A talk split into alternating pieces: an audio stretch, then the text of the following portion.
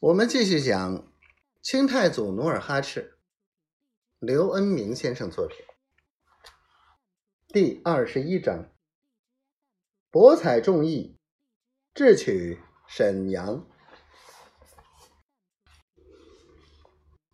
努尔哈赤回到新迁的都城界藩城，心里有些后怕，又有些侥幸。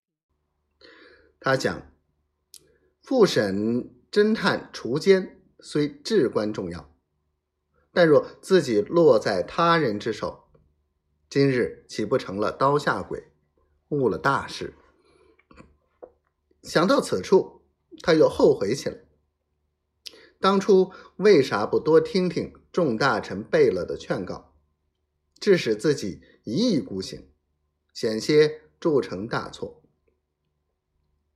他暗思忖。自从称韩之后，为啥直言敢谏的人少了？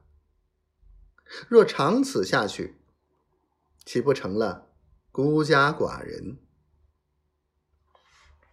第二天，老韩王叫来两个木匠，令他们在城门口竖起两根木桩，中间横上木箱，上面写着。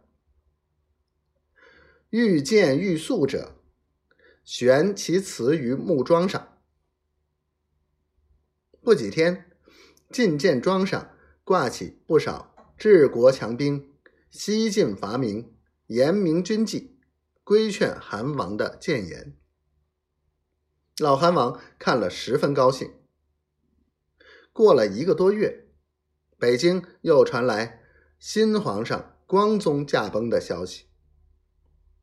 次日，进谏庄上就有人进言道：“皇上连崩，举国人心浮动，朝内各党纷争，五满洲人应趁机攻破辽沈，站稳辽东。此策不行，后悔莫及。”老韩王看了，连声叫好，赶忙召集八旗部将大臣。到新店议事。当日决定先扫清沈阳城郊城堡，伺机攻打沈阳，直捣辽阳，割据辽河以东。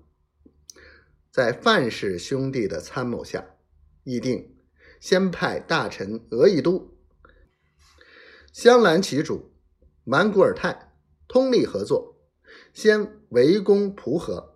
建立前哨阵地，打开通往沈阳古城的道路。